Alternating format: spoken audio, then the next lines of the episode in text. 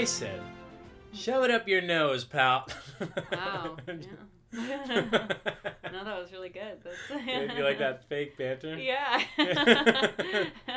I actually I noticed that like I feel like if you work with younger kids, you tend to talk like they're stupid or something, and it's not like they're not, and you should talk normally so that because they can get it, they can infer meaning from your sentences. right. You might have to stop and explain a word or two, but like it's just funny to me that it's like sometimes you see you hear people talking and you're just like, why are you dumbing it down so drastically? Oh, well, I think that's kind of like people who like don't know how to talk to kids, of which I am one.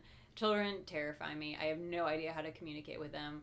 through sheer um, physical force. Yeah, Is- yeah, or it's yeah. just like cool backpack, like ah, like I mean, you did some teaching abroad though. You worked in Spain and taught English. yeah, but also they didn't speak English, so it so was they were drawn like- to you and you're exotic. They're like, ooh.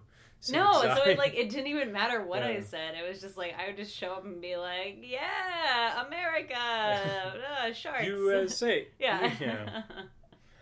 Sharks. yeah, because I I was from California and they didn't Jose know Sharks, baby. They know like the animal. I was Oh. trying to like scare them, but also impress them at the same time. Where I was like, there are sharks in the waters, and everyone's afraid of them, and we constantly are being eaten by sharks. Do Do you remember that documentary we watched about sharks? We watched like we watched like two doc. It's like if sharks could sue for slander or libel, they should. Like these two doc. Remember? yeah, well, it's like according to the National Geographic, there are two positions on sharks. Either they're dumb, trash-eating monsters, Yeah, or the they're like dummies. yeah, or they're like diabolical geniuses. They're getting Like- smarter and they're hunting humans.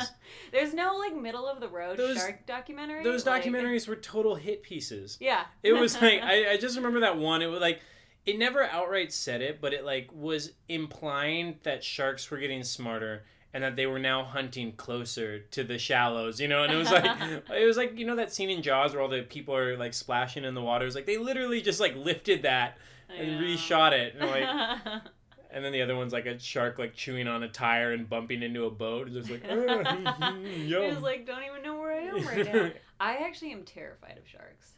I was until I saw those derpy looking like fathead sharks yeah, that they were like. they're like little torpedoes. Yeah. Yeah. No, sharks are terrifying. Uh. That's I don't. I'm not necessarily terrified of sharks. It's more when you're in water where you can't see your feet. yeah. You know, like that sort of dark water. oh, you're just like yeah. you're like fucking anything could just be like like in a split second oh, that is terrifying. your world could just be like I'm a half man, and then you know, and then I the other sharks would come to like. right, they would smell the blood in the water. Do you have a favorite shark? Uh, I know you just said you hate them, but no, do you have a? hammerhead? Duh. Because they were also the best gummies. They just look so cool too. Shark gummy bags. They look really good. They were my Yeah. favorite too. I had an awesome hammerhead shark toy growing up. It was just like, obviously the hammerhead is the coolest. Oh my shark. god, they're your favorite too. Oh my god. Very funny. I was actually getting very sentimental and oh choked up. Oh no. no, it's fine. Justin, we like the same. Actually, I like the tiger shark now. It's a No. superior shark. wow. Really? That's the hill you want to die on? No, I want to die in the water with my beloved tiger shark. Cat Uh. scratches down my back. Meow. oh my god. so this week we read Bone by Jeff Smith, and you didn't really care for it, Yeah, no. which It's is a big no. It's like, I was afraid to tell people that I know that you didn't like it. I like well, I know, I know because I so you usually pick the comic books, and this week I was like, I really want to read Bone. Um, I know so many people who recommended it. Like, and I was on board. yeah, Yeah. and I was like, I, I'm really excited to read this. I've never picked it up, and this is a great opportunity to like check it out. Um, I did not love it. It, uh, I, it, this feels like an Emperor's New Clothes situation where I'm like, am I missing something? Yes. Like, okay, well, like, like it just, uh, at the end, I was more pulled in. I was more on board where I was like, okay, I can see how maybe this is like watching the first two episodes of a series where you're like, oh, I can see where it's headed, but it's not fully fleshed out yet. Yeah, well, Bone is this kind of sprawling fantasy epic with cartoon characters mixed in, and it's kind of like are It has- bones? it, That's it, a thing. it- Well, they're not literal bones. It's kind Are of like they not? no. You have to kind of think like Stan Sakai, Usagi Yojimbo. Like they're just Which is a anthropomorphic. problem that I had there as well. No, I know, but- yeah. These are actually so the bone characters, the three bone cousins, are characters that Jeff Smith has been drawing since he was five years old. Like they're little cartoon characters he came up with, and then it, by age ten he was making comics with them. but they're not bones. They're not literal. It's not like oh this is femur bone and this is hip I bone and this is Well, I just got the sense that like they're yeah, like they're weird little anthropomorphic bones, but like they're not No, a specific bone. They're it's just kind of like, like, it's kind of like Carl Barks' uh, Uncle Scrooge or Daff- or Donald Duck you comics. use the same example in the Usagi podcast. Right. It's just they're just cartoon people and they happen to be drawn. Well, I mean, incidentally, I'm actually like more on board with anthropomorphic animals than I am with whatever these are, which it's like they're like they look like ghosts. they're so cute. No, they're not. They're I so would be cute. I would be more on board if they were ghosts actually cuz that makes it's a, they look like it's like if you gave Casper feet. But like Casper does have feet. No, he doesn't. Yes, has, he does. He's got like a little tail. Yes, he has like a little wispy tail. No, I feel like if we look up an old comic with Casper, he'll have feet. That would be crazy. No, he's got like All right, time out one sec. He's All got feet. He's got feet. Yeah, fine, you're right. Big- Sometimes he has a tail. Sometimes he has a vaporous tail. You and sorry, tail is not the right word. He has like a, a vapor trail. Yes, an ether. sure. Yeah. Hate being wrong. I really hate it. and it happens so often. How dare you? How dare you lie? You're wrong about Slander. Casper. You're wrong about this book. I'm not wrong about Bone. Dad gum you. I feel like I'm really gonna stick by. I'm gonna. I'm gonna stick by my rating on this. So what? one. What was your exact rating? So originally, um, I was gonna say like D, um, but I've actually, after reading it and like finally finishing it, um, I would say that my rating falls more at like a B minus. Thank you for your charity. You're Hannah. welcome. Yeah.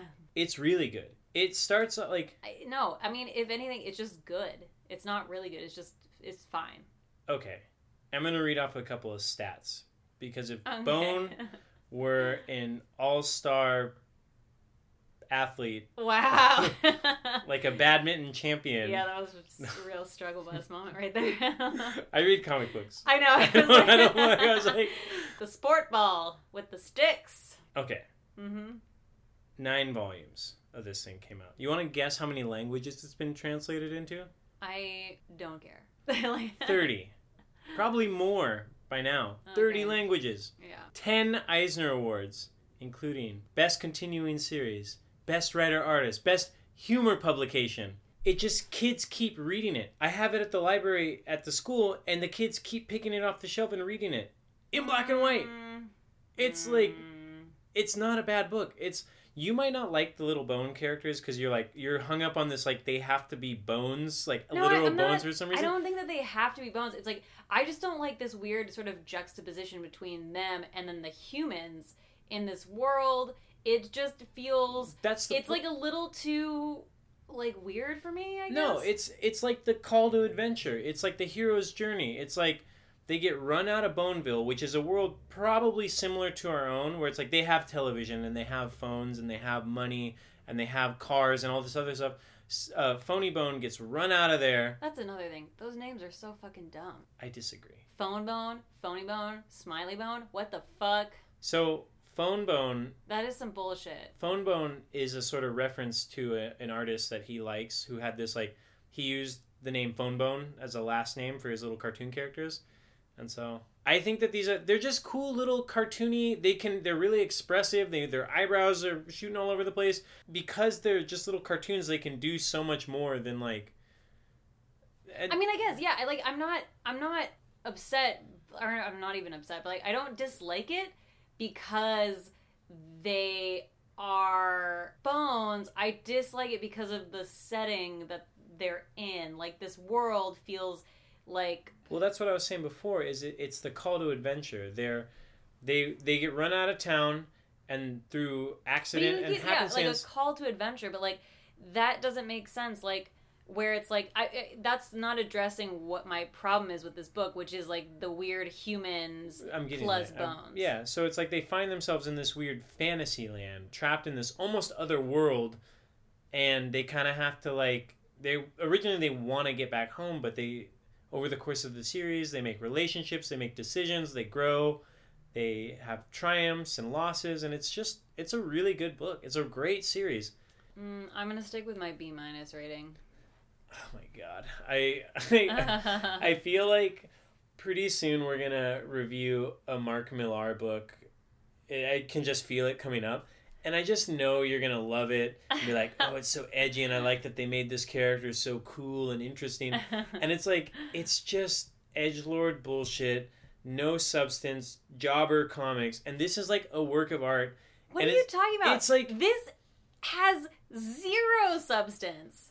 No, I disagree. I- I mean, maybe I'm missing out on something because this really is the. It's just the first volume, so by the time this book ends, you're just scratching the surface of what I imagine is like a very fleshed out story. Yeah. But in reading this, there's no substance here. It's so it feels like a Sunday comic strip that got turned into a book. Interesting you should bring that up, Hannah. Because Oh my god. so he creates these characters at five, starts making comics at ten, and then in college, the college he, he drops out of art school and then he goes to Ohio State University because they have a student newspaper and he knows he can get his comic published there. So he gets his comic published in the student newspaper and then he starts trying to shop it around and make it into a comic strip. And then slowly it dawns on him that comic strips are creatively and commercially bankrupt and he kind of has to move on to comic books. Yeah, I mean, that totally checks out. This feels so much like it wanted to be a comic strip. Yeah, but it actually like one of the cool things he talks about is he got to shed the the limitations of the comic strip. It's like you don't have to have that like panel 1, panel 2, boom boom bang rim shot punchline. It's like you get you can like spread things out, let moments breathe. Like you weren't telling me it didn't touch your heart when the cousins are reunited after No. having not seen each other for No. No? No. Wow. Well, let me actually like do a summary of this first because I feel like we're just talking Yeah, about it rambling. without any context. So, Bone. It basically starts off with like these three cousins who've been essentially kicked out of Boneville. You've got Smiley Bone, Phony Bone, and Fone Bone. Yes, the dumbest names ever created. Eh. I'm just gonna make an objection noise whenever I feel I'm like eh. All right, so on the road, they basically they get lost and they kind of get attacked by this like swarm of locusts. Um, so each of them are all separated, and that's when the story kind of like kicks off, and you start following Fone Bone, who gets lost in this like magical valley. Fone Bone then runs into a bunch of like secondary characters in these chapters who like they don't really matter except for the rat creatures who I loved. Um, Yeah, the rat creatures are awesome. The Yeah. hairy men, the they're rat these like creepy little Furbies with these like tiny little rat hands, and um, I fucking loved them. They were probably the best part of this comic. Um, but anyway, so before they can really like fuck him up though, this dragon shows up and stops them, and they sort of disappear into the woods. But at this point, it's like Fone Bone has made friends with like this possum family, and they don't believe that he's seen this dragon. So in wandering through the valley, he soon meets up with this girl Thorn. She's like this vill- village girl who he very much wants to bone. You see what I did there? Wah, wah. You know Um. what? Sorry. Eh, I'm gonna make an objection noise. Not because he doesn't want a boner, but because I didn't like your pun. I mean, fair you enough. can't diss on them being bones and then just throw out these puns, okay? It's hypocritical. Look, hypocritical. I can use puns whenever I want. Okay, all right. Don't try to pun gate me. Okay. all right. She also lives with her grandma Ben. Yeah. Who's awesome. She's fine. She's so cool. It sort of like digs into that sort of like um tough grandma uh trope, which can be fine sometimes. It was fine. She's a badass. yeah, it's fine. There's a lot of great timing. Jeff Smith is so influenced by animation. He actually co-founded an animation studio, and so it's like his timing is really good. Uh, Like just like little like there might be a panel that's almost exactly the same except for a head turn or an eyebrow raise. There's a lot of physical humor that's in this book. There's that one sequence where he's running from the rat creatures. Phone Yeah. Bone is running from the rat creatures.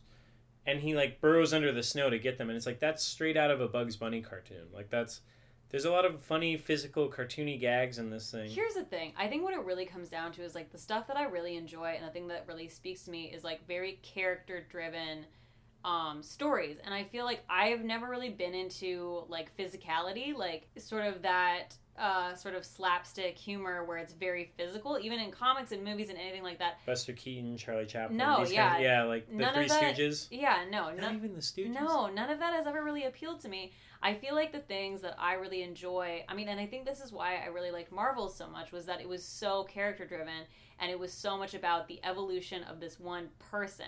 And like that's the thing where it's like I realize that this is a children's comic book, so I'm asking a lot from here.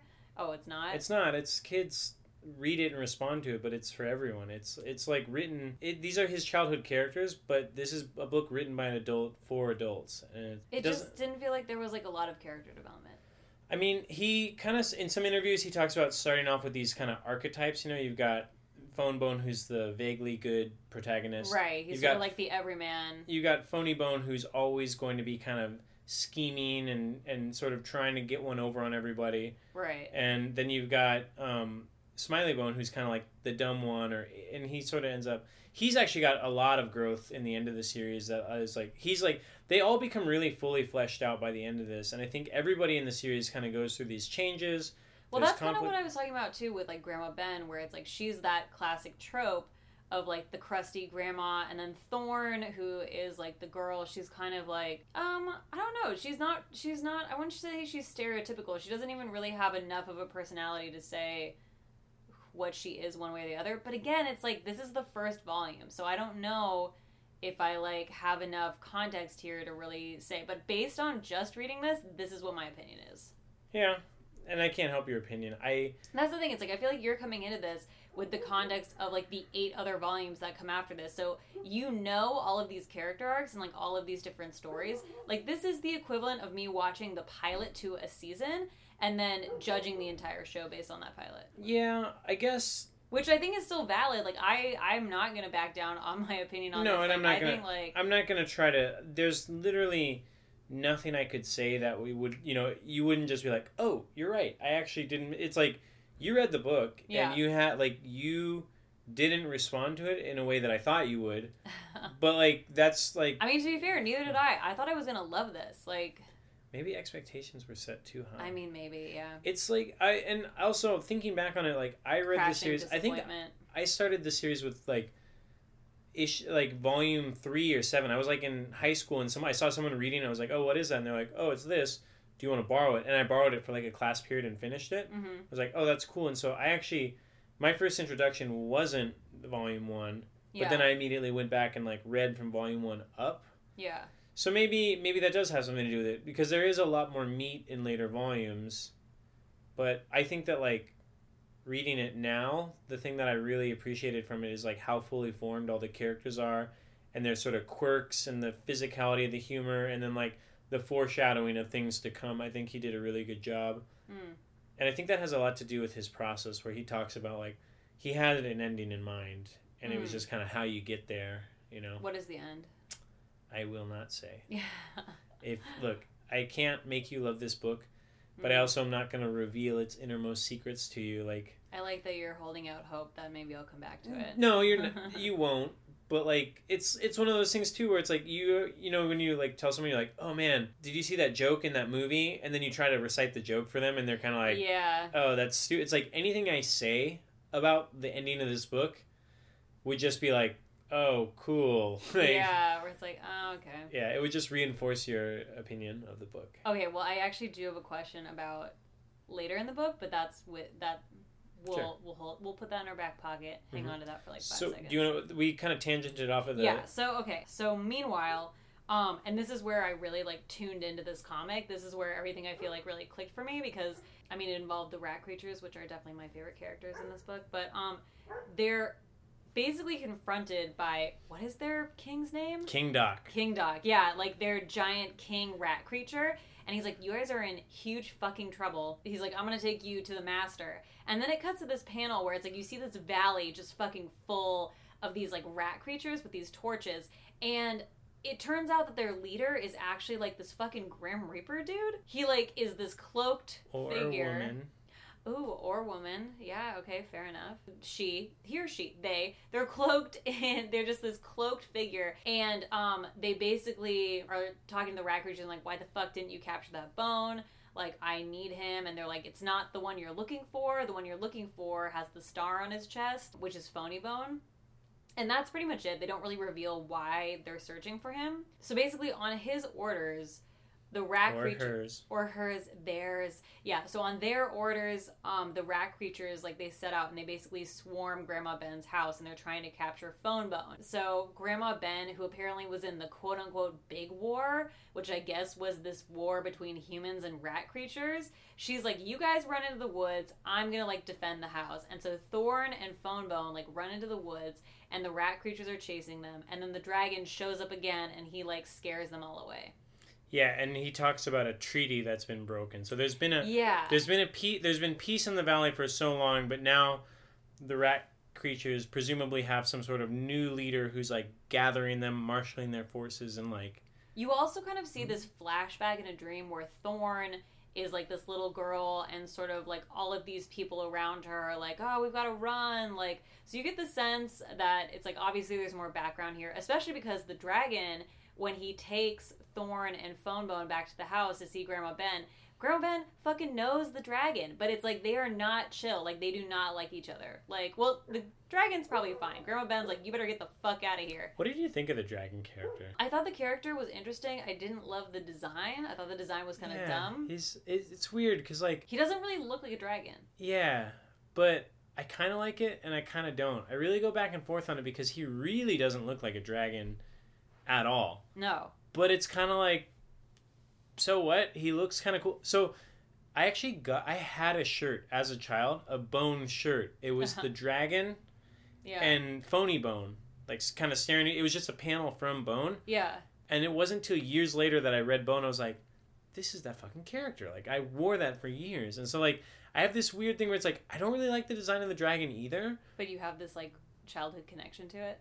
Well, also, I kind of do. I like the character a lot, and so then I kind of like the design. It's just a weird. He does not look like a dragon. He's got these little like cotton balls on his ears, yeah. and he's like, he looks like a toy. He looks like he was meant. You know how like when you see a movie and you're like that character was 100% designed to sell merch. Um, like the porgs in uh, Yeah. Star Wars. I think that's what they're they're porgs. Right? yeah, the little cute things. Yeah, where it's the like these were specifically and only designed to sell toys. plushes. Yeah, That's how this dragon kind of feels. yeah, Yeah. Well, I mean, know. obviously, like Bone wasn't at that level. Like, I don't think he was thinking like, "Oh, this would be great merch." But like, I think that it that's just the vibe it gives me. It's just kind of a weird design, and I'm not really into it. it's weird. Yeah, as you meet more of the dragons, they kind of have like different designs, which I kind of appreciate. They're all sort of unique, which is like he's not just drawing the same. The same dragon over and over. Yeah, they all they're like wildly different. that's kind of cool. Yeah. Okay, so then, um, Grandma Ben, who's fine because she's a badass. Yeah, she was like, they come back to the house. She's got like, She like pulls off this bandana. Yeah. She's like, I don't give a fuck. Like, she's so cool. I, she's she's okay. She's like, No, she's just the coolest. Her design is my favorite out of all the characters. I'm not crazy. So Jeff Smith, I really like his cartooning. I love the bones. I love how like their designs are just kind of cool and distinct and interesting. I'm not really a fan of the way he draws people. okay, aside from I like Grandma Ben, I like Lucius, and I like um, Thorn. They're like they're those are the- the three main people. right. As Like- you, you're gonna meet more villagers, and I- Okay. there's something weird about the way he draws faces. I just I don't like the way he draws faces very much. That's so weird because I feel like my criticism is almost the opposite. Where like I really didn't love the character design for Thorn or Grandma Ben. Um, Lucius is whatever. Lucius is basically the bartender that we meet at the end of the book. But um, there's a scene where they're in the bar, and if you look at all the people, I was like, wow, these are all really interesting looking characters. Yeah, they're all yokels. They're just little. Yeah, no, but I was like, I, that's so funny because I was. It's the exact opposite for me, where I was like, I was actually into the supporting background characters. I more. respond to the cartoon animals and the and the rat people are like they're maybe Actually, they might have my favorite design in the. I whole- love their little gross like rat hands. Yeah, but they're not quite. They don't look like literal rats. They don't. Yeah, I- that's why I kept being like, why rat creatures? But then I was like, they do have kind of like rat hands. They're so they're kind of like a stand-in for like mob mentality, and like they're kind of like a, a band of like creatures that are like they're they're not necessarily like evil, but they definitely have more base instincts. I think. I just think that's kind of an interesting note. Yeah, that's They're, really like, interesting. they're- I actually didn't even think that it was that deep. Like I didn't. It they. It's a very deep book. Oh yeah. Okay. No, it's they're just like look at them as like a metaphor for like mob violence. They're sort of more united by fear and hatred than they are of. Is that something that people have like inferred later, or is that something that Jeff Smith has actually said he Jeff Smith has said he oh, intended. okay. Yeah, That's interesting. yeah. So okay, so by now, Grandma Ben, Thorn, and Fonebone they head into town because there's this like big cow race or whatever. They're reunited The with big, the great big the cow great race. big Yeah. cow race, sure. Um, they're reunited with Phony Bone and Smiley Bone, who's surprised has actually been working at this like uh local bar, The Um, tavern. yeah. the tavern. And fucking Reaper dude shows up, or lady Reaper person, Mhm. um, shows up the and hooded one. Right. And they're basically they confront Phony Bone and they're like, I'm fucking coming for you. Watch out. Okay, and here's the thing. I had a huge problem with this because the Reaper literally walks up to the window and is like, Hey Phony Bone, watch your fucking back. And I'm just like you just sent an army of rat creatures to kill this person, and you're literally right here. You're holding a giant scythe knife. Maybe she's non-corporeal. It doesn't make sense. She should have just killed him right there, or whatever it is that they're after.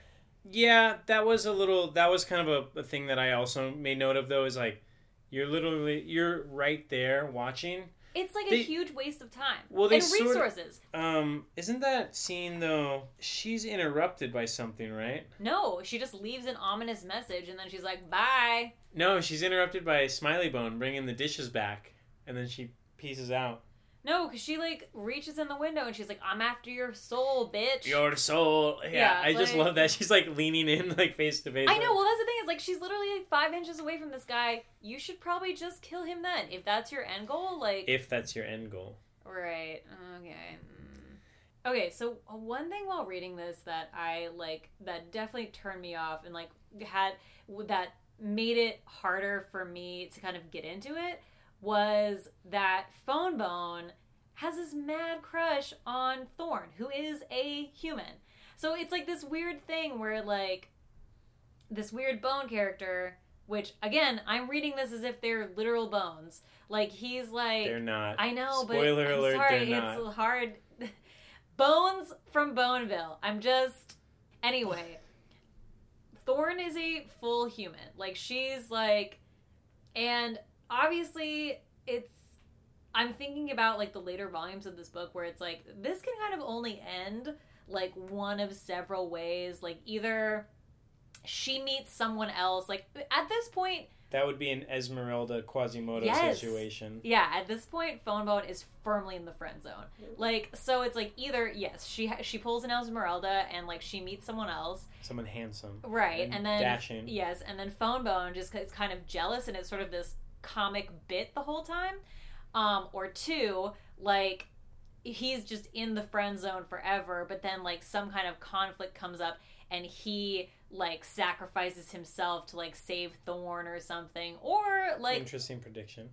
or um they just uh he's just in the friend zone the entire time and she's there that's just their relationship but it seems weird because it's actually a huge part of this comic like how much he like likes thorn there's this weird scene where they're like by the river and she's like getting undressed they take a fucking bath together and you're like this is obviously off panel like you don't see anything I don't like, think she takes her clothes off. I think she just is are like. you sure? Yeah, i'm pretty her sure she's- dress is like by the riverbed.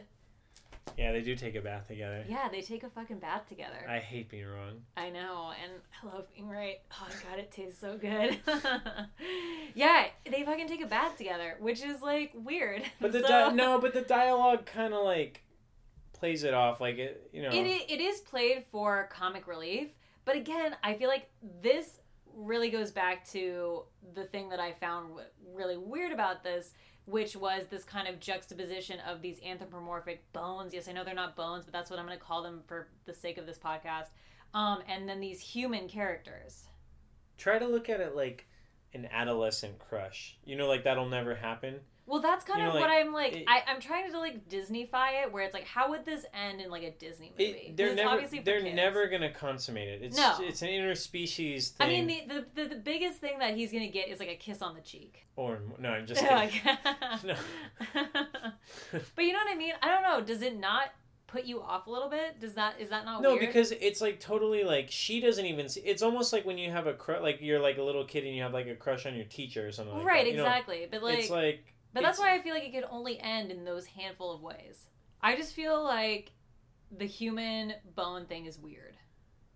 Yeah, but would you prefer if it was one or the other? Because I feel like if it's just humans, then it's kind of like a whatever fantasy story, and if it's just bones, then it's pretty much the Smurfs, and that's kind of not fun either. Yeah. So like, so Jeff Smith was originally shopping this around as a comic strip. He really, he's like heavily influenced by uh, Walt Kelly, who did a comic strip called Pogo, hmm and so he want his dream was to get in syndication and he he's shopping this thing around and he's just like he's got a few syndicates interested in his work and they want they see the marketing potential. They're like they're totally like naked ambition naked greed. They're like we see these as plushy toys. We'd love to see these kid Yeah. you know this kid comic strip. This comic is built to be merchandise. Like, so, so then they keep making he basically is like they keep making these like meaningless aesthetic changes to his work.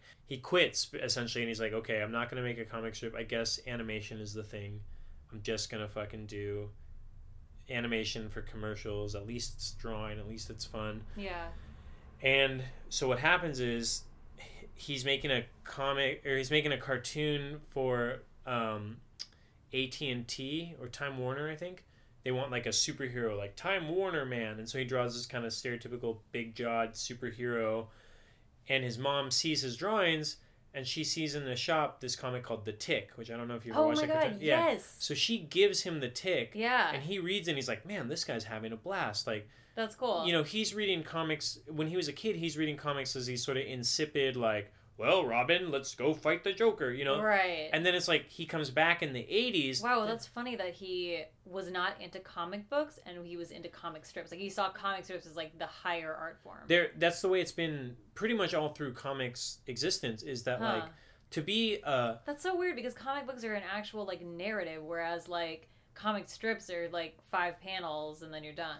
But like, okay, so comic strips had the legitimacy of being in newspapers, Okay. right? So they're widely read, and like also they were huge selling points. So it's like the newspapers had big incentives to like, especially in the early days, like these big prestigious like you know layouts and like colors. The they would tout their colors for the comic strips and all this. hmm And comic books were essentially someone realized that they could fold uh, a newspaper section in half and have a, like roughly a tabloid or a pamphlet sized book of comics.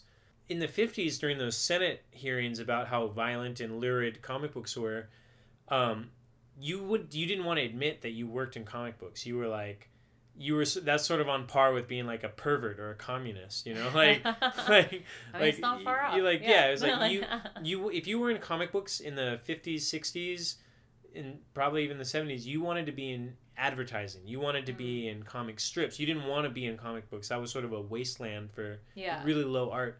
And so he's seeing these insipid like really boring books from the 60s and 70s as a kid and then he's like whatever he writes them off. He's going to be a comic strip artist. He gets there in the 80s and by the 80s comic strips have lost a lot of prestige. They're shrinking. There's non-creative people in charge of it. And so and the, but meanwhile comics are having a, a creative renaissance where it's like you've got all sorts of books coming out with wild premises and the art is changing. They're not all exposition heavy. They've got like almost cinematic flair to them. And so he starts reading these books and he's like he he kind of likens it to an affair because he decides okay well i'll try a comic book. And then he loves like the freedom and the space and the pacing. And then he's kind of like he's sort of neglecting his duties at the art studio.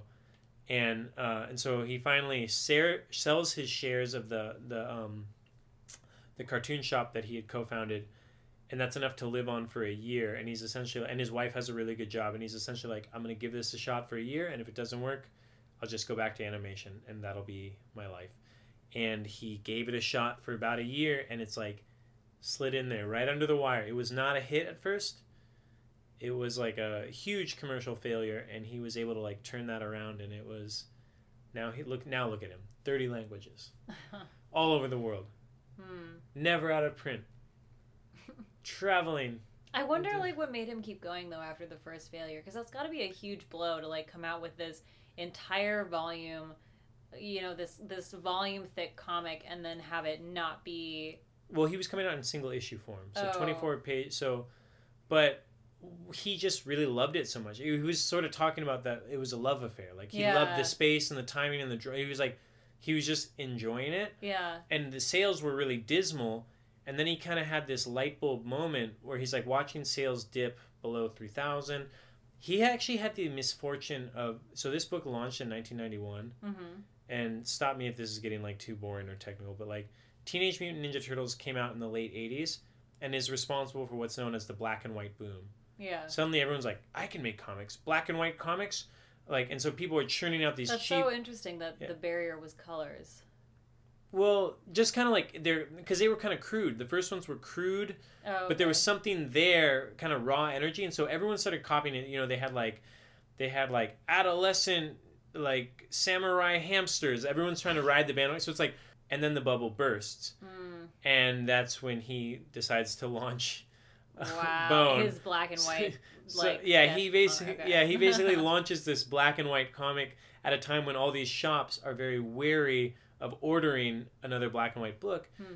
and he spends his last 3000 to print up the first three issues he gets a table at this thing flies out there so he's got like no money left and he just starts talking to these comic shop guy owners and like giving them his books because none of them have they're just ordering from a previews catalog they're not interested in a black and white book after this giant bust Yeah. but he's talking to them face to face and like handing them his books and it's kind of like his hail mary and then just slowly he starts to see the sales of his book like there's a, like a slight uptick where it goes from like 3000 to 4000 to 5000 to 8000 and it just kind of keeps climbing and at, at its height was selling like 60,000 books Hmm. which for an independent book like that's crazy those are crazy numbers Yeah, that is actually really interesting, especially because it's like I feel like I mean I don't know because it's so hard to talk about this without um, being influenced with like by personal taste. Where I'm like I don't think that I would have ever picked this up just casually as like an independent comic. Like I don't think that I would have ever checked this out. yeah Just like I feel like the the look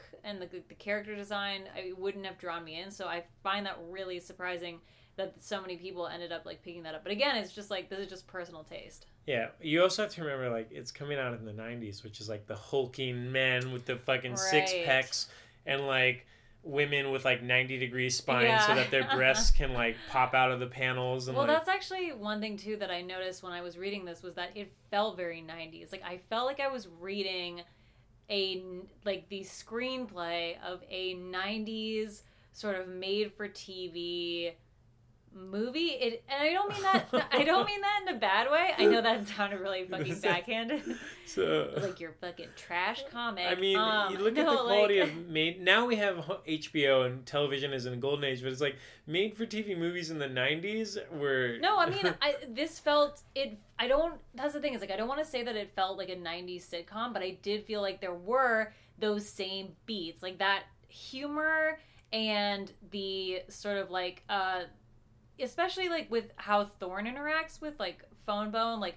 And the things that she says, it and actually Grandma Ben, like it all felt like very '90s sitcom of its time, kind of. yeah. totally. Like I just kept thinking back on that, and I'm not saying that's anything against it. It just was very like in your face. I still I never picked up those 90 vibes, so I I'm gonna have to agree to disagree with you there. Yeah.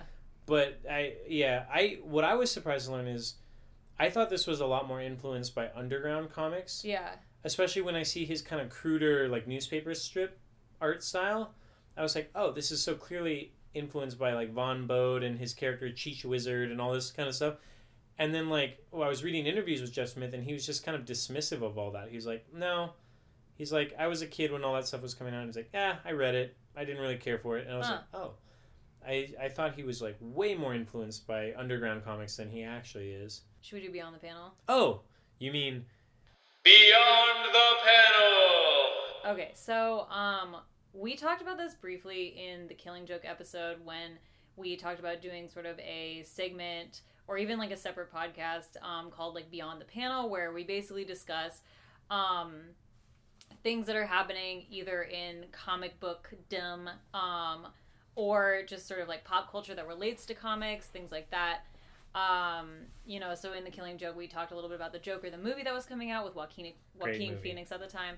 It was okay. I mean, actually, yeah, it was a good movie. You know, It it's the just- first R-rated movie to like a superhero movie to break a hundred billion or not a hundred billion, one billion at the box office. It was like surprising how good it was in the sense that, um, I mean, I I went in fully expecting to like fucking hate it, and like I found myself sitting there just being like, wow, this is beautifully shot, But like, deeply disturbing. but deeply disturbing. Anyway, but so this week, um, we're talking about a couple Well, of things, just- but I think this segment is mostly just to talk about like pop culture happenings that sort of align with comic books, but not necessarily.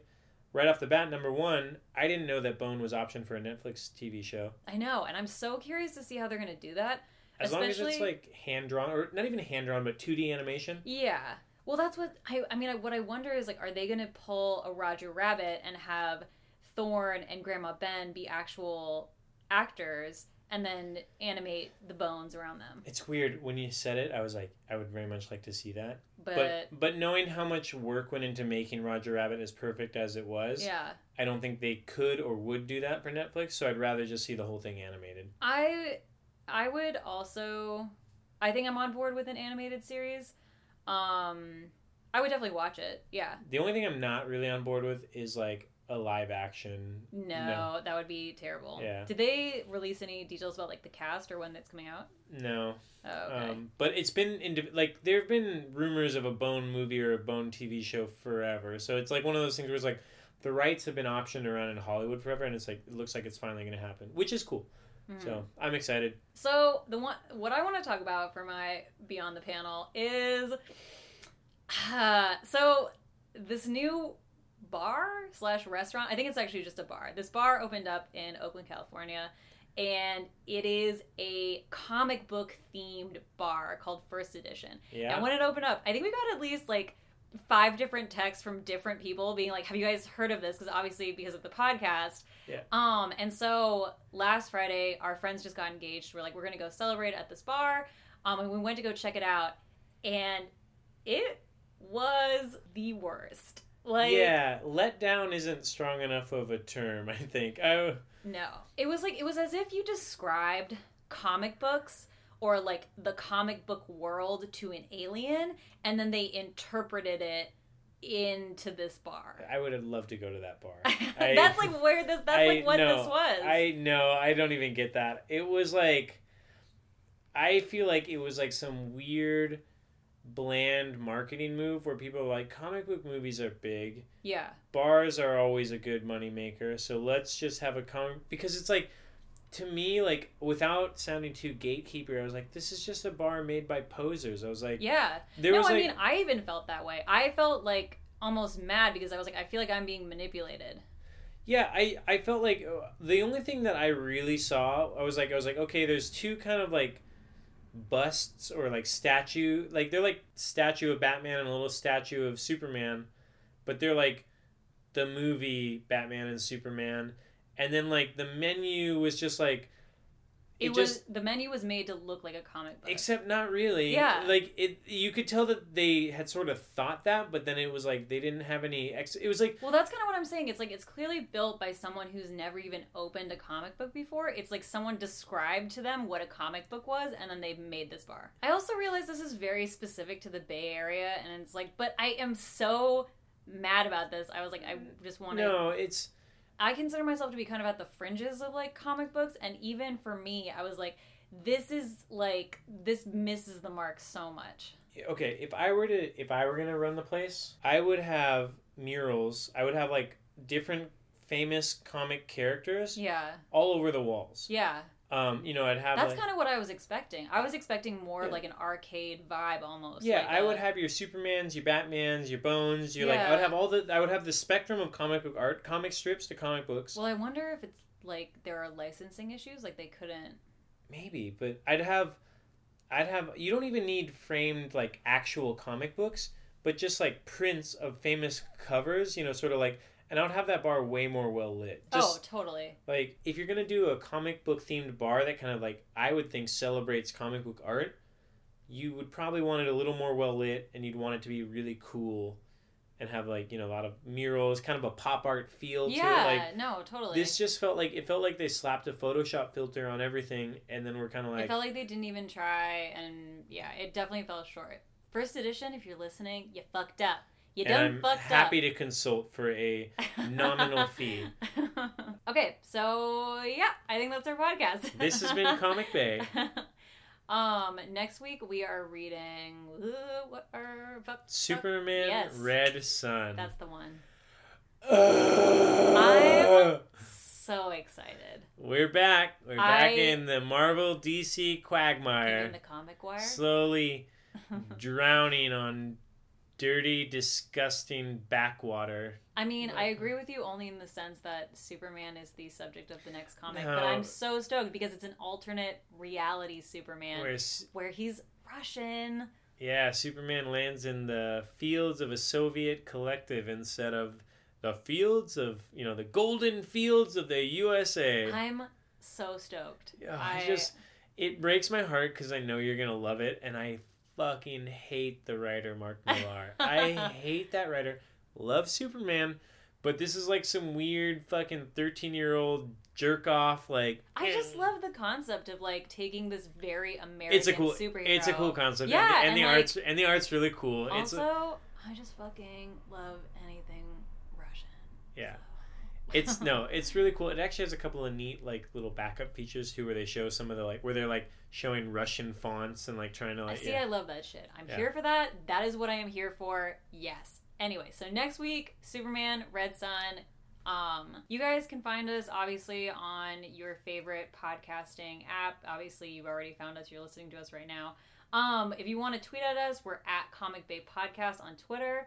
Um, and that's pretty much our only social media as of right now. But hit us up. Um, we have nine followers. So, yeah, we'd love to hear from you. Pick up new comics at the library or your local comic shop. Bye.